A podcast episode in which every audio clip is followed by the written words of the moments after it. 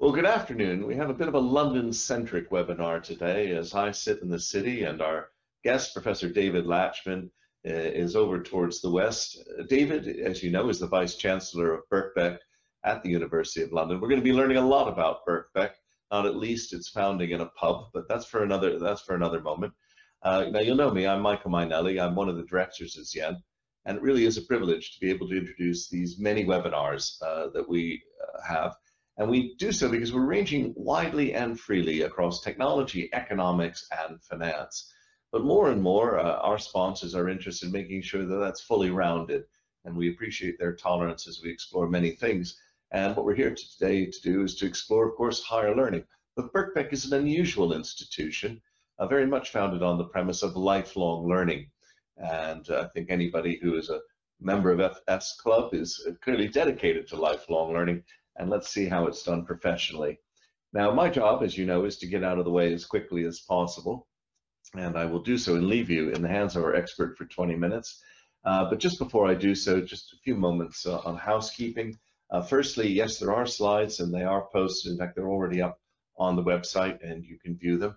Secondly, yes, this is being recorded, and the recording will be available in about two working days, so uh, Wednesday afternoon uh, and you can share that with friends and colleagues. And thirdly, yes, there is Q&A, 20 minutes of it. So please uh, get your questions running here. It's a fascinating area, but please do use the GoToWebinar uh, question facility. I say that because I'm here with you and I'll feed those comments, questions, and observations into a discussion with David, but I won't be able to do so via email, Signal, WhatsApp, whatever else you feel like using. So uh, type them in. May I also point out that all those questions and comments and observations will have your email attached to them and they will get to David. So if you've got a small point of information or want to follow something up, just do that, or just even to contact David, just type in, you know, thanks so much for the presentation, and he will get that as well. So David, uh, with that housekeeping out of the way, may I say it is a delight to welcome you, and the floor is yours. Thank you very much, Michael, um, and thank you for the invitation. Um, so if we could go on to the next slide, please. Um, so here we have our Birkbeck logo, um, and those of you with very sharp eyes will notice that the dot above the eye in Birkbeck is a half moon. Um, and when you take that together with the owl in our shield to the left, um, you will realize that this is the key to Birkbeck, that we teach primarily in the evening. So we teach University of London qualifications to students who are working or have other commitments during the day. And that is the core of Birkbeck. Um, a couple of weeks ago, we celebrated the 198th anniversary um, of Birkbeck, founded um, in a pub, as Michael has said, um, in 1823, and not without controversy, as you can see um, from this title. So this is a quote from the St. James Chronicle. I'm going to read you a little bit more about what it said about the start of Birkbeck, or the Mechanics Institute, as it was called then, founded by George Birkbeck. It said, a scheme more completely adapted for the destruction of the empire could not have been invented by the author of evil himself. And Birkbeck and his colleagues scattering the seeds of evil, the extent of which the wisest of them cannot anticipate. Well, so for you to judge 198 years later where these seeds of evil um, have gone. Let's have the next slide, please. And you can see here that Birkbeck was indeed founded in a pub um, on the Strand, I think just outside the city. But from 1823 to 1883, we were in Southampton buildings within the city. And then we moved to Bream's buildings, again within the city, 1883 until 1952. You can see here a picture of George Birkbeck and a picture of the Bream's building um, that we had.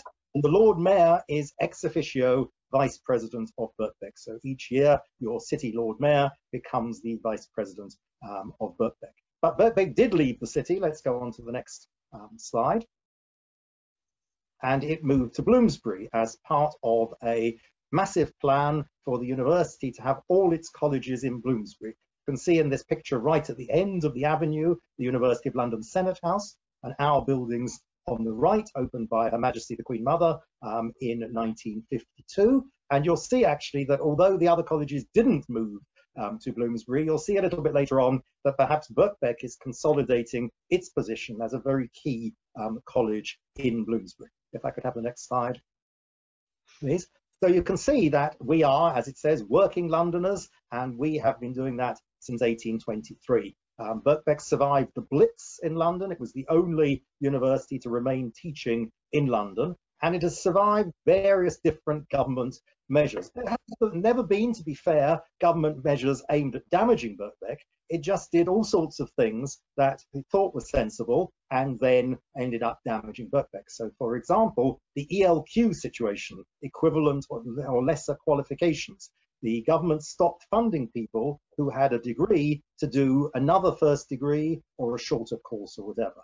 You might think that that's very sensible. As a minister said to me, why should people who've spent three years doing French in Durham then go and study American history in Sussex for another three years? Well, the answer is that 95% of the people who are ELQ, or were before the money was taken away, were actually people retraining and reskilling and studying part time. So this effect decimated Birkbeck decimated the Open University, as did various other reforms that happened subsequently. And we have had to recover from that by various measures that we'll come to later. But we have all the time had governments of all political complexions which have paid lip service to lifelong learning whilst making other changes which in the end damaged lifelong learning.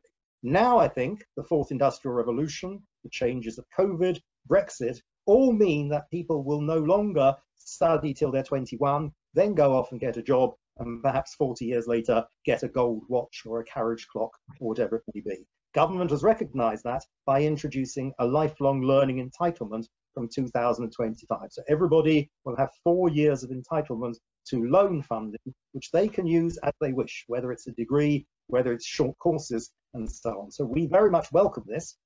But of course, we need to position Birkbeck so that it takes advantage of this and we finally, in effect, have won our political battle, but we need to really now show that we can respond to this and deliver in the way that we need to. Um, the next slide, please. One of the privileges of being head of Birkbeck is that it's not just about our unique evening model of teaching, but it's also about outstanding research. And we have a number of areas of outstanding research, not least the baby lab and toddler lab, which you see illustrated here, being visited by the then Minister for Higher Education, Chris Skidmore MP, who has done a great deal now for lifelong learning and is leading on various lifelong learning reports. And interestingly, if you look at government um, assessments of teaching and research, it has a TEF, a Teaching Excellence Framework, where it assesses teaching, and a REF, a Research Excellence Framework, where it assesses research. There are some universities that do very, very well in the research, less well in the teaching others that do very well in the teaching and less well in the research. We are, because I wouldn't have told you about it if it wasn't the case, are in the top quadrant of those who do very well in, in the TEF and very well in the REF. I'm very proud of that combination. The research is very important in itself, but also very important for mature students to be taught by people who are at the cutting edge of research. It's not a some second choice that they can only do because they're in the evening. It should be something that they really want to do and where they benefit from outstanding research as well. Um, let's go on to the next slide.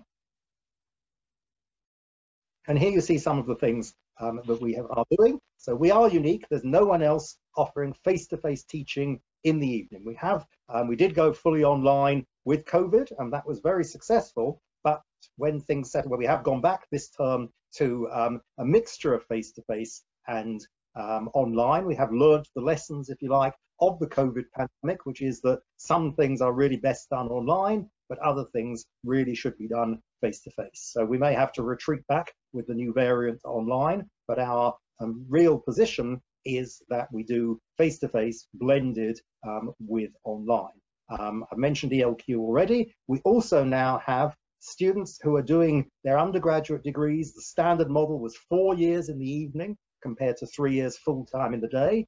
The majority of our undergraduate students are now studying full-time effectively in the evening. So they are doing their degrees in three years and combining it with work and family um, situations. And the masters can be done in two years part-time or again, one year in the evening full-time. And our excellence also attracts very many international students who value having the day free and being able to study in the evening. Um, depending on your political position, we have alumni for you. If you, uh, we have the business secretary, Kwasi Kwarteng, the Lib Dem leader, Ed Davey, and if you like that sort of thing, the former Shadow Chancellor, um, John McDonnell. Um, those who um, follow these things may also know that Ramsay MacDonald was an alum of Birkbeck. He wrote a foreword to the centenary history of Birkbeck in 1923 during the brief period when Labour were in government before they fell again. Um, and so for those who are Tories, it was probably a nightmare that John McDonnell from 11 um, Downing Street would be writing the foreword to our 200th anniversary. Um, that's not happening, but we do have um, the business secretary. So I do want to emphasize particularly the dedication of the students. It's not a trivial thing to do a University of London degree in three years in the evening when you're working during the day and studying. And I often say to people, if you want to come and visit us, as I hope a number of you will after the pandemic, um, come and stand in the lobby with me at five to six and see all these people pouring into Birkbeck. Think that in any other university in the country, the flow is outwards. In Birkbeck, it's inwards. You can't get out of the door. People clutching their coffee cups. And you think to yourself, I've done a full day's work. Do I really want now three hours of rigorous higher education? Very many people do because they're trying to improve themselves either in their current career um, or change to a different career. And the next slide, please. Next one. Sorry, we missed one. And we believe that it's very important, even with the online learning, to continue to provide the very best facilities for our students and our researchers. Um, so the, if you look at the top left, you can see a row of Georgian buildings, but actually the first one, the light, the brown one, not the big building, which is the Warburg Institute, but the very first of those light brown buildings is actually a newly built toddler lab built to satisfy Camden Council and fit in with the um, the ambiance of the entire terrace of Georgian houses. So that's for research. In teaching, the building that you can see on the right-hand side is the um, Birkbeck building on the Euston Road um, which is a teaching facility. And you can just about see at the top this sort of brown lecture theatre looking like a spaceship that has landed um, on top. Very much Marmite, I think, actually. Some people love it, and it's won architectural awards, um, and some people hate it. But it allows us to teach in very good facilities. And the most important of all, perhaps, is on the bottom left, which is what was called Student Central, or the ULU building. Some of you may remember it as the University of London Union. We bought this building um, for a large amount of money over the summer, and we intend to use it to fulfill our ambition of all students being taught on Birkbeck premises. So we've had to, up till now, rent space in the evening. We are now um, able, once this building is on stream, to teach everything with blended learning in a situation where we control our own IT and we are able to do um, exactly how we to teach exactly how um, we wish to do so. So those are some of the new buildings. As you've got at the um, the bottom there, in two years' time, it will be 200. And one of the things I very often say is that very few um, institutions reach their 200th anniversary but actually still fewer reach it doing something that the founder would recognize. So if George Birkbeck were to miraculously join this podcast, um, he might not understand much of what I've been saying about masters and so on and so forth, but he would understand our key mission of educating working Londoners. And we do that um, in five different schools, so science, arts and humanities, social science, um, law, and perhaps the most relevant to this audience, the business school or the School of Business, Economics and Informatics has a very strong management department, the oldest organizational psychology department in the UK, an economics department, and a computer science and information technology department. They all work very closely um, with business, as do some of our other departments, offering, for example, students to have internships,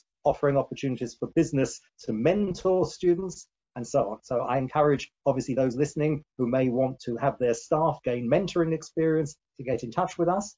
If you're looking for an intern, or even if you're not, um, Birkbeck students are very good um, at that, and probably about 75 to 80% are hired by the firm um, after they finish their internship. And we have people who sponsor the internships, but I think it's the ultimate accolade that students get hired um, in that way. I want to finish with just a couple of little anecdotes about Birkbeck students, because really you can only understand these things through the Birkbeck student. So when the when the um, tragic bombings took place on the London Underground, the spotlight fell on one of our students, who was a tube train driver driving the train behind the one that exploded in Edgware Road. And he led his passengers to safety. He was named on Sky as Sky Man of the Week or whatever, and interviewed and so on. And the spotlight fell on him. What was his story? He left school at 16. He said to me, the school system failed me completely. He did an undergraduate degree at the Open University.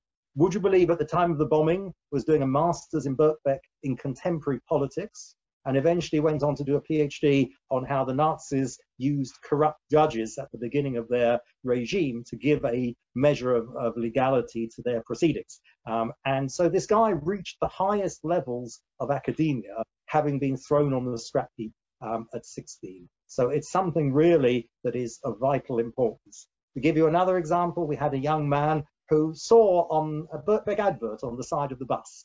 And he thought to myself, my mother's retiring from Hackney Council. Maybe she'd like to do a four-year English degree. So he signed, she signed up for it. He discovered that we were now doing three-year degrees in business. And so he took a degree in business, working in a firm during the day. And as he said to me, very often, he says, I said to the bosses, what you're doing is what we learnt about last night. And that theory has been disproved. You should be doing something completely different. So whether he was very popular, they did hire him further at the end of his degree. And he said to me, at the end of my degree, I have a degree and a work experience, whereas my peer group has either a degree or work experience.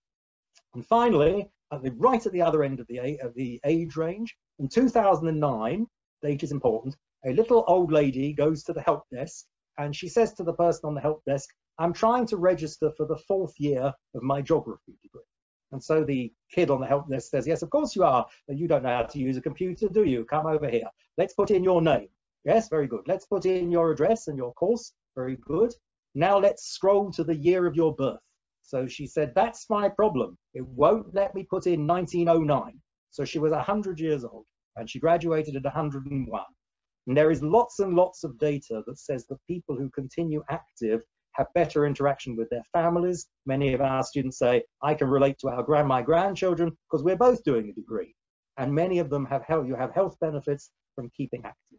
So there are all those benefits and something that I think really Birkbeck, one feels that one is doing something which is really different. I hope you've seen in this podcast um, that I'm passionate about Birkbeck. It's one of the reasons why I've stayed as master and then vice chancellor um, for a long time. And I think really, finally, a story which I think I mentioned to Michael earlier, which was that on one occasion a few years ago, I came into a room of business people um, who were having a meeting and I sat down, I was introduced as the Vice Chancellor of Birkbeck, and one of them said to me, when I see Birkbeck on the CV, I put it to the top of my pile because your students have the commitment that I want in my business. And that is something we remember all the time. We must give them the very best facilities, the very best teaching supported by research so that they can fulfill their aims, go on to promotion at work or better jobs, or simply like the old lady, carry on studying right until the end of your life. Thank you very much for listening and looking forward to the questions. Thank you, David. That was super. What a, what a lovely canter through it. Uh, just a few things, uh, if I could, just to warm up could you uh, give us a, a, few statistics about, uh, say, total enrollment, uh, total employees, uh, where you stand in the international league tables? Yes. So, well, we have um, we have around 10,000 students. We have around a thousand staff, both academic um, and support staff. We have withdrawn from UK league tables because UK league tables are all about entry criteria. So if you put your A-level results very high, you will rise up the entry criteria. Um, you'll rise up the league table, whereas we are interested in added value and no league table has yet really captured added value. So what qualifications do students come in with and what qualifications do they go out with? Um, we do rather well in international um, league tables where we're around the top 150 universities in the world um, but as I say, UK league tables, we have chosen to withdraw from because we don't believe that they really provide appropriate um, information. It was interesting in one of the papers, I think the Sunday Times, um, it said that Birkbeck is not in the league tables, but it can stand comparison with any institution which it, um, with which it uh, is, is in the league tables. So I was interested to know, you know, how you how you mounted a propaganda campaign saying Birkbeck can stand comparison with anybody else. Probably not something that overseas students would quite get the nuance, um, yeah. but it was nice nonetheless. And, and, and just just following along that line, uh, what, what is the proportion of overseas students? Um... It's it's it was very very small when I started. It's up now to about 10 to 15 percent. Um, so we have conducted quite a lot of, of, campaigns to raise it. And I think when we looked when I started at where we were, traditionally people had, but they hadn't really appealed to overseas students um, because you know the degrees were longer and they were in the evening. I think now we have degrees that are the same length as normal um, degrees, then it's it's much more appealing. And of course, they can get visas and study in the same way as a student who's studying during the day, um, and they can do some small amount of internship or work during the day as well within the limits of their visa. Okay. Um, I do want to move on to some thematic questions, but I've got two more, uh, if you don't mind, more about the practicalities of the product. As long as we got the, uh, as long as we're here online. Uh, you mentioned the five um, schools that you have.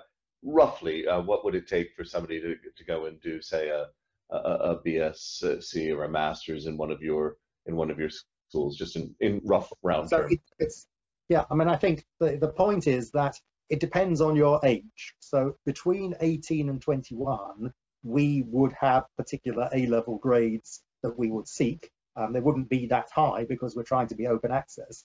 Beyond 21 for an undergraduate degree, we would look at your commitment and life experience rather than your qualifications. At masters, you should have an undergraduate degree, obviously, but for undergraduates, it's an open access effectively, as long as you can convince the interviewer that you are doing something, you know, as with this um, person who had the tube driver, he had already got an undergraduate degree, but he didn't have any A levels or O levels. Had he come to us for the undergraduate degree, we would have taken him based on his uh, his commitment.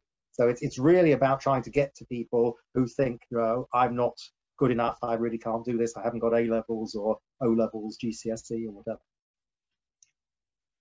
Uh, and the second question along those lines, um, a lot of people outside the sector would contrast you with the Open University, and you raised OU as well. Um, just could you highlight some of the points of difference there?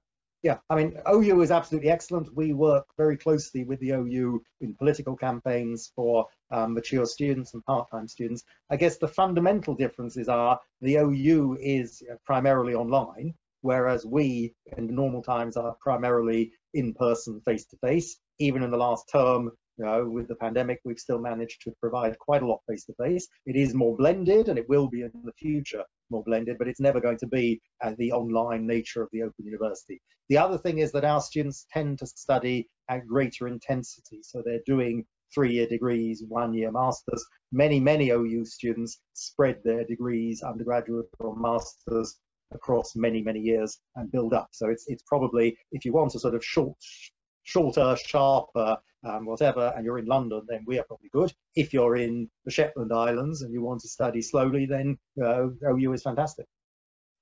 Okay. Uh, we've got a question here from Hugh Purser. Are, are, are you offering courses which no other institutions are offering? I guess we're offering sort of things that are much more focused on on the needs of business. So they would still be called economics or management or whatever it may be, um, but generally they would be similar. We do have some niche courses. Um, for example, we run an MBA with Le Cordon Bleu, which is a um, for gourmet chefs. And the, the issue there, as in many professions, is that people have a tremendous skill, but they don't know how to run a business. So they they learn the cooking and the gourmet at Le Cordon Bleu, and they learn the business with us. And I think there's a big area there that we're starting to get into of things that require a lot of skill, but actually you don't quite understand what your costs are. You know, you don't understand what your income needs are, and so on. So we have do have those. Generally, though, there would be the, the standard types of courses, um, but they are courses that are more tuned perhaps to business. Um, government does a lot now on this so-called Delta survey of what students earn five years after graduating. Um, our economics course is the third in the country after I think Cambridge and the LSE of all courses, whatever the subject is, it's the third highest earning course, including management, business, and everything else. So we do have you know, people who who do quite well afterwards as well. I like your cordon bleu example. Uh, you know, it brought to mind a kind of a culinary BA, you know, CBA business administration. Uh, but Hugh thinks that you're just cooking the books. Anyway, Hugh, you can calm down there. Uh, but Hugh does have another point. Uh, he, he, continues. He says evening classes may have been designed in a nine to five working day era. Is that fair? Um, but do you think this still model will hold given the current and future structure of work? And that's an excellent question. And, and I can, you know, we've just done a big strategic review of a sort of post-COVID, post-Brexit.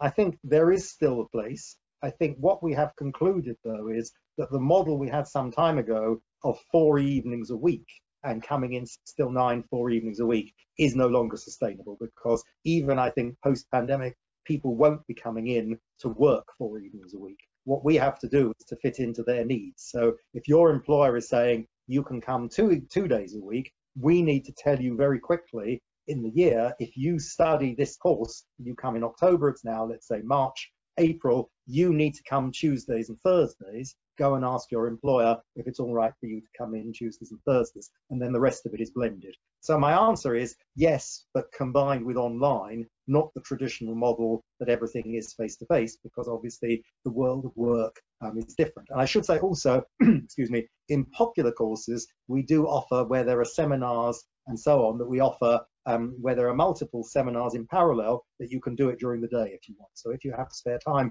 during the day and you're not working one of the days a week, you can do it during the day as well. Okay. Now, uh, we have a, an interesting uh, proposal from Eric Brutian, and just, just to set the scene briefly, um, Eric is dialing in from Toronto, and I, have known Eric uh, a number of years and admire uh, his uh, very much a polymathic approach uh, that he has to life. So let me just read this. This is not a question, but a lengthy proposal. I'm a very recent graduate of Birkbeck with a BA combined degree scheme in philosophy and computing through the University of London External Program. I gained this degree in the venerable age of 44 this year without even being physically in Birkbeck. Amongst a few other degrees I have, I treat this one as the most practical and useful. University of London has stopped offering combined degree schemes from this year on. I think it is a mistake. Combined degree schemes, especially those that bring together STEM and liberal arts, produce generalists, and one that can argue without a generalist there is little real progress. Uh, Birkbeck could consider offering combined degree schemes internally without dependence on other schools of the University of London. So Eric's asking for your comment on that proposal thank you very much for that. I mean, thank you particularly for the praise of the, of the course. We do work closely with the University of London International Programme. We offer a large number of courses as, as distance learning courses, pure um, online learning, which is obviously one of those that you've taken. I will go back to our people and ask if the University of London has dropped some of those courses, then is there something that we can um, pick up? We have been talking a lot in Birkbeck in general about interdisciplinary courses and trying to combine various things together. I've felt for a very, very long time that you know it should you know as a scientist you know if if an arts person says i don't understand science that's somehow acceptable. Perhaps not now in the pandemic but it certainly was before. If a science person says i know i would never go to a play never go to the theater or whatever you would be called a sort of uncultured hooligan so I think you know anything we can do to bring the two cultures um, together would really be something. I will go back and look at that because, in fact, this morning we were discussing what online things we could offer that the University of London doesn't offer. Um, so we offer it to them because they have the system, but if they don't want to do it, then we think about doing it ourselves. So I will um, follow that up certainly. So thank you for that. Yeah, we always seem to circle back to CP Snow, but uh, let's uh, let's let's continue here.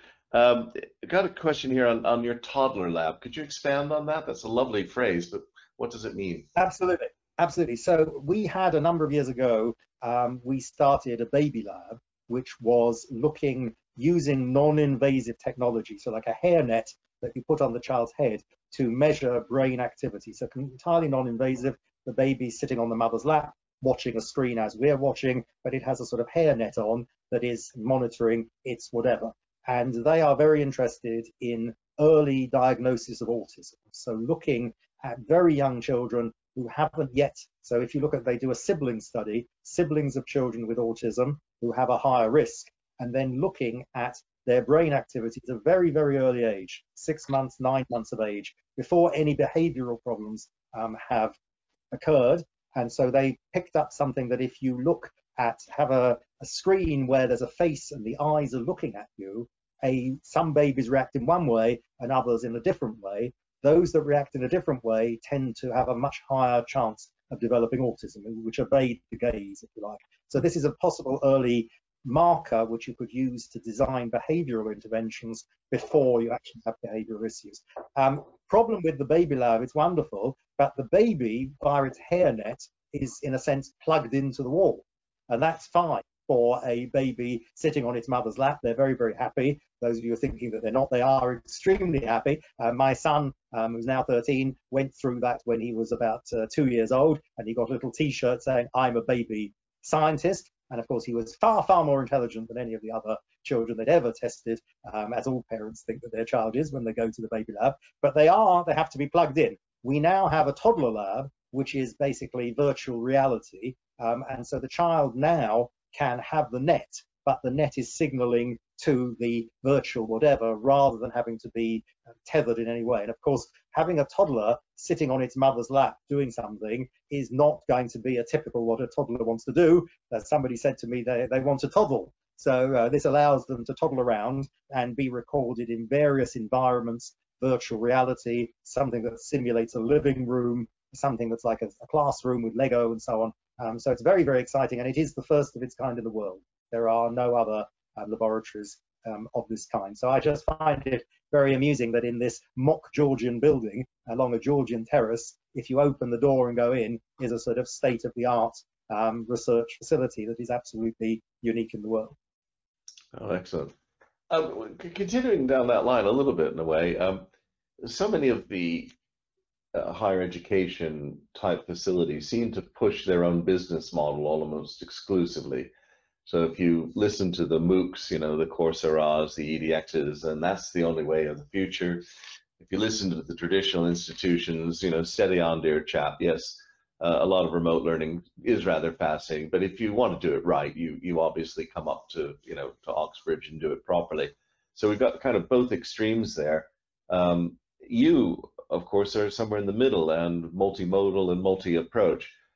And so the question I'm driving is sort of along that toddler lab thing what work might you be doing on genuine research into pedagogic approaches? So, you know, what is the best approach? Is math best learned mostly online, or languages learned mostly online for basic uh, grammar skills, but you know, what, what's going on in that world? Because I, it all seems to me people pushing an approach at me, but me not having any research to evaluate what what really works in which circumstances. Yeah, I mean, I think you know, I'm not an educationalist in the sense of you know, that sort of research. I think what I can tell you is two things. One of the things is that you know, Oxford, Cambridge, fantastic, uh, my own university. But I think you know, something that a lot of people miss out on. So you know, if you go back to the example of the tube driver, you know, thrown on the scrap heap at 16, but actually capable of getting a doctorate and, and so on. So you know, I think very many people want something different and realize something later in life. We had a wonderful um, woman on our governing body who started studying when her daughter went to SOAS to do a degree. And the daughter came home and the lady said, well, I could do this, went to Birkbeck and eventually became a member of SARF and on the governing body, having done a couple of degrees. So I think that's one thing, that independent of mode, our key thing, I think, there um, is age. I think the other thing in terms of mode is that before the pandemic, we started doing lecture capture and recording lectures, letting students watch them later when the baby's gone to sleep or whatever. And my colleagues said to me, this is before the pandemic, we're losing students because they're just not coming. They're watching them online and they could perfectly well come at six o'clock, but they're watching it online. And I said, that tells me that you're using their valuable time wrongly, that the set piece lecture should be online. And then you say, by Tuesday, everybody will have watched this and then we will come in and break into tutorial groups and so on. So it's anecdotal evidence, Michael, rather than you know, whatever. But I think there's a there's a thing there that says you know 200 students in a lecture theatre can be done just as well online. 10, mm. 15 students sitting round talking to their and more importantly talking to each other because that's very very important.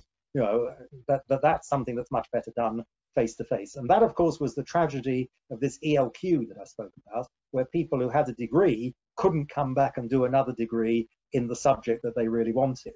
They lost out, but actually the class lost out because people who were studying for the first time would really have benefited from having other people who said, you know, well, yes, I was worried about my first essay when I did my degree in Durham, but actually it was all right. I got through and, you know, let's work on it together. So I think mm. that was a real, real tragedy. So I think, I think it's about dipping in and taking the best of both worlds. What I really don't like is this suggestion that was made you know, before we had the new variant that universities were reluctant to go back to face-to-face because online was cheaper.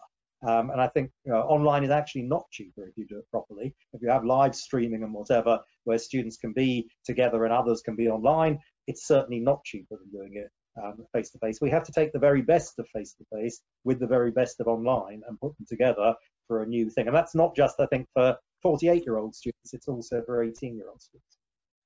Hmm. Okay. Now, um, you, you, mentioned earlier that you and the OU uh, lobby together for for things. So what sort of things are both of you lobbying for? Okay. Well, I've spent umpteen more years than I care to remember lobbying for better support for part-time students, lobbying hmm. against the ELQ, lobbying for part-time students to be properly recognised. And I felt very much most of the time I was always listened to by ministers very courteously. And one felt as soon as one had gone out of the room, if you'd said to the minister, "What's a university student?" that up would have popped an 18-year-old with an Oxbridge scarf, and they would have forgotten about part-time before I was even out of the room. And in fact, on occasion, I would say to my colleagues, I wish somebody would just say to me, what you do is a waste of time so that I could actually fight back and challenge it rather than being told, you know, very well done and off you go now.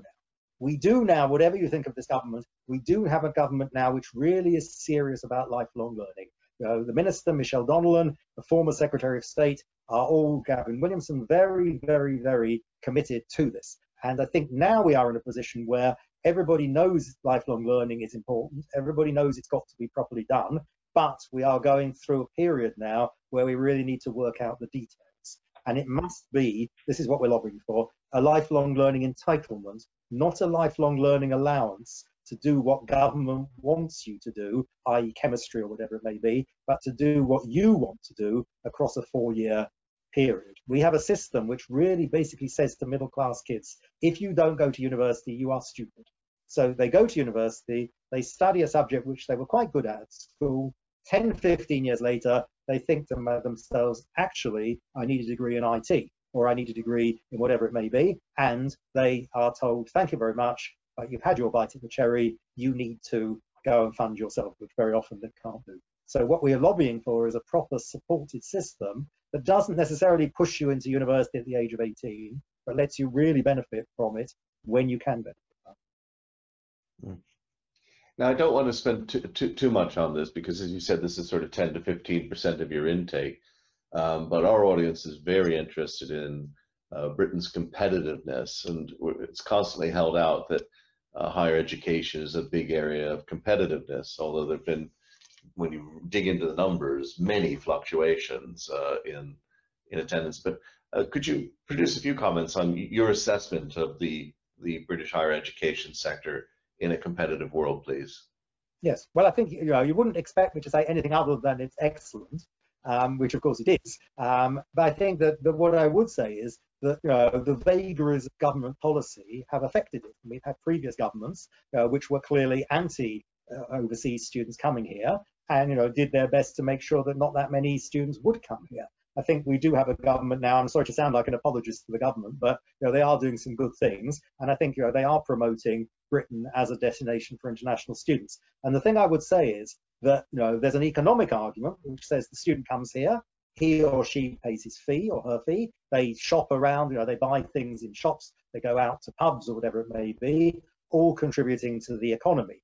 But actually, the greatest argument in favour is that those people go back to their countries. Probably they become important people in their countries. And when they want to do business, my feeling is they will look to Britain first because they spent a year or two years or three years living in Britain. And that to me is the greatest argument that we are sending people back who are both saying, I had a good experience in the UK and encouraging others to come, but also looking to Britain as a natural partner. And, you know, I've had so many experiences in the past where people have said to me, not just I studied at Birkbeck, but, you know, I'm very into UK because I studied in UCL or I studied in Oxford or wherever it may be. I think that is so, so important and actually much more valuable even than the money that they spend, whether it be on their fees or on you know, maintenance and buying bottles of milk or whatever it might be. Mm -hmm. Now we have a, a, quite a large technology component to our audience. Um, is there something that you've seen recently technologically, and I, and I don't mean AI and big data, but is something you've seen that really impressed you? You thought this this could transform the way we deliver higher education? Good question. I think I think the I think actually the pandemic is transforming it. So I think the fact that we in Birkbeck and very many other universities had to rapidly go online, you know, in the beginning of the pandemic, had to then, for the start of you know the next year, really start to be as sophisticated as we possibly can. I think that has really made us start to think how do we do things, you know, what actually works. So it's not a particular bit of technology, it's more about, you know, what actually works. I think we're looking at that, you know, in terms of meetings, and I don't know how you feel, Michael, or, or people listening to this call, but I'm, I'm very tempted to say in Birkbeck, we make a decision whether a meeting is face-to-face or online. And if the meeting is face-to-face, you know, just think in 2019, you'd have had to send your apologies. If you can't come for whatever reason, send your apologies. I think that's for a period when things are settled down. I was saying that for the last three months or so, probably not saying it now given the, the changes that have occurred in the last couple of weeks. But hopefully when we get back to normal, I think we need to take the very best. But what we can't have, I think, is is too many meetings where you know we're all ten people are sitting in a room and another people, ten people are desperately trying to follow it online. I think there are great virtues to what we're doing now. As you said, we can be joined by people around the world, but there are also very great virtues in sitting in a room together I mean, interacting, as I hope, Michael, we're going to do when you are coming to visit Birkbeck in the in the new year. Hopefully, that will survive the latest um, COVID round, and we'll be able to do that. And uh, sort of a final question, and uh, if there's anything I missed, uh, please pitch in. But we've been doing a lot of studies here in the City of London on what the future holds. And one of the interesting things that's popped up in a number of the surveys and interviews that we've conducted uh, has been a, a genuine desire for nighttime learning. This isn't necessarily directed towards degrees, but it's the idea that there's more to do in the evenings than just kind of go to the pub and down some alcohol, uh, believe it or not. and uh, and I was curious if you've seen any indications of that, or how you were reacting to that, if you see that as true.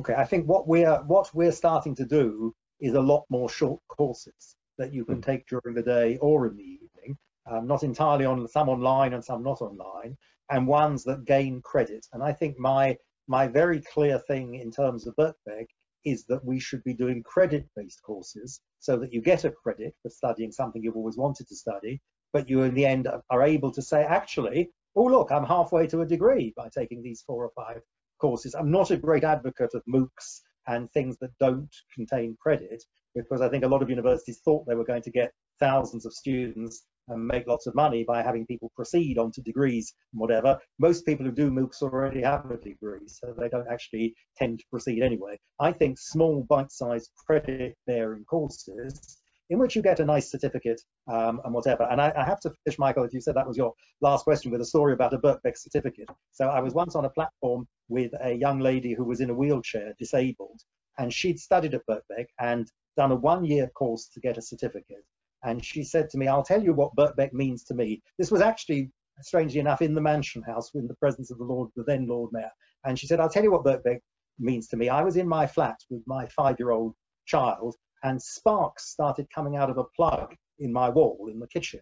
And so I called my uncle, who's an electrician, and he said, leave the building as quickly as possible, and I'll come round and deal with it and take your child with you. So I got, I started by getting to my wheelchair. I got my child by the hand, and I set off. And then I thought, I must go back and rescue my Birkbeck certificate from the wall for my diploma. So she went back and got her certificate. And I said, so she'd spoken the, and I came on to speak after her in the mansion house. And I said, and did your, did anything happen? You know, what was the problem? Uh, she said, oh, my uncle fixed it. It was all fine. I said, well, I, I'm very glad to hear that. But, you know, if you'd left behind your certificate and it had been destroyed, we would have given you another certificate. You got me thinking about the toddler lab again. well, look, David, it's been really great. Uh, when you opened this up, um, scattering the seeds of evil, I was sort of aware of the Empire quote, but it, I, my heart sank as you began to regale us with all the politicians who had emerged from Birkbeck, and I guess that's probably also the seeds of evil. But we probably won't go there. it's been really good of you to come and just just in such a nice and gentle way, you know, explain to a lot of people out here what the soul of it's about, because we can read a lot of it online, but it, it's so important to hear from uh, you, the Vice Chancellor and Master, your thoughts on this, and we truly appreciate you coming here. Um, if I may, three quick words of thanks. Uh, firstly, uh, to our sponsors who allow us to range widely and freely. Secondly, uh, to you, the audience, we've got a couple of things coming up. Uh, David Bannister, the grand old man of digitalization and financial services on Wednesday.